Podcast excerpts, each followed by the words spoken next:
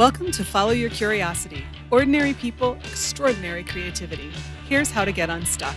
I'm your host, creativity coach Nancy Norbeck. Let's go. Hey, everybody, this is Nancy Norbeck with this week's Creative Pep Talk. And this week, I want to talk to you about something that I honestly can't believe we've never talked about before, and that is structure. Structure is a word that if you identify as a creative person, and I put it that way because we're all creative people, but some people seem to be more aware of it than others, and I don't want to leave anybody out. um, if you identify as a creative person, structure is very, very, very likely to put your hackles up instantly. Creative people do not like structure.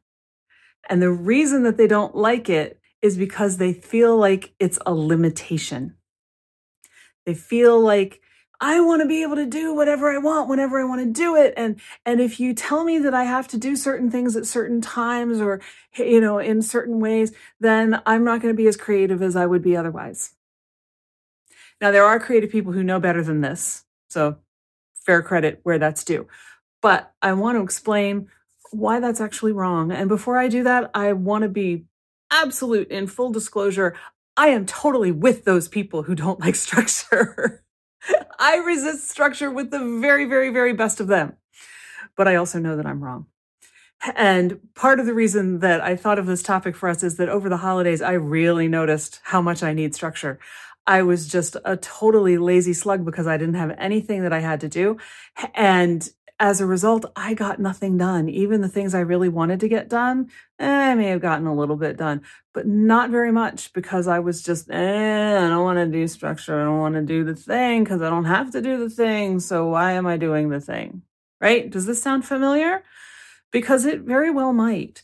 The thing is that having a structure, as much as we may resist it, helps us get stuff done.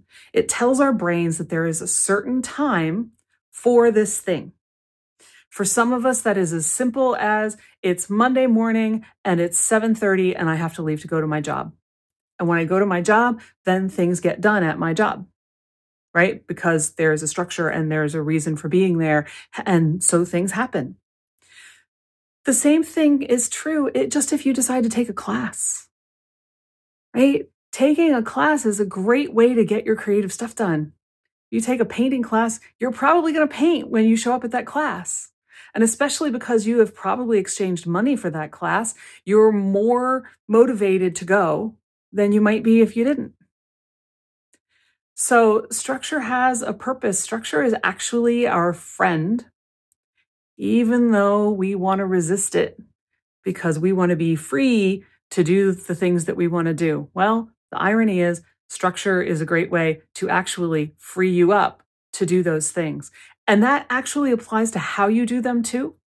The famous story in writing circles is that there is at least one novel that was written entirely without the letter E as a challenge. That's a form of structure, it's a limitation. And so when you put that kind of, of structure and limitation on yourself, you can actually free yourself up to do better work because now instead of having infinite options, your options are limited and therefore easier to see.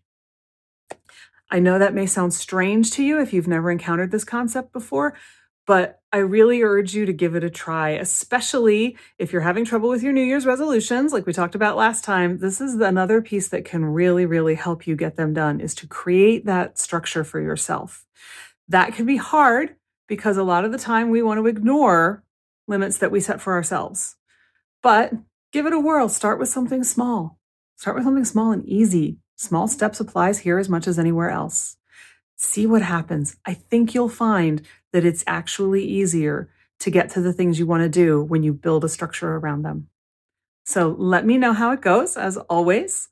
And with that, I'll see you next time.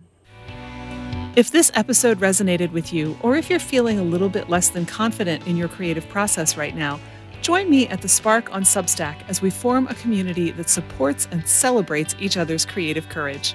It's free, and it's also where I'll be adding programs for subscribers and listeners. The link is in your podcast app, so sign up today. See you there, and see you next week.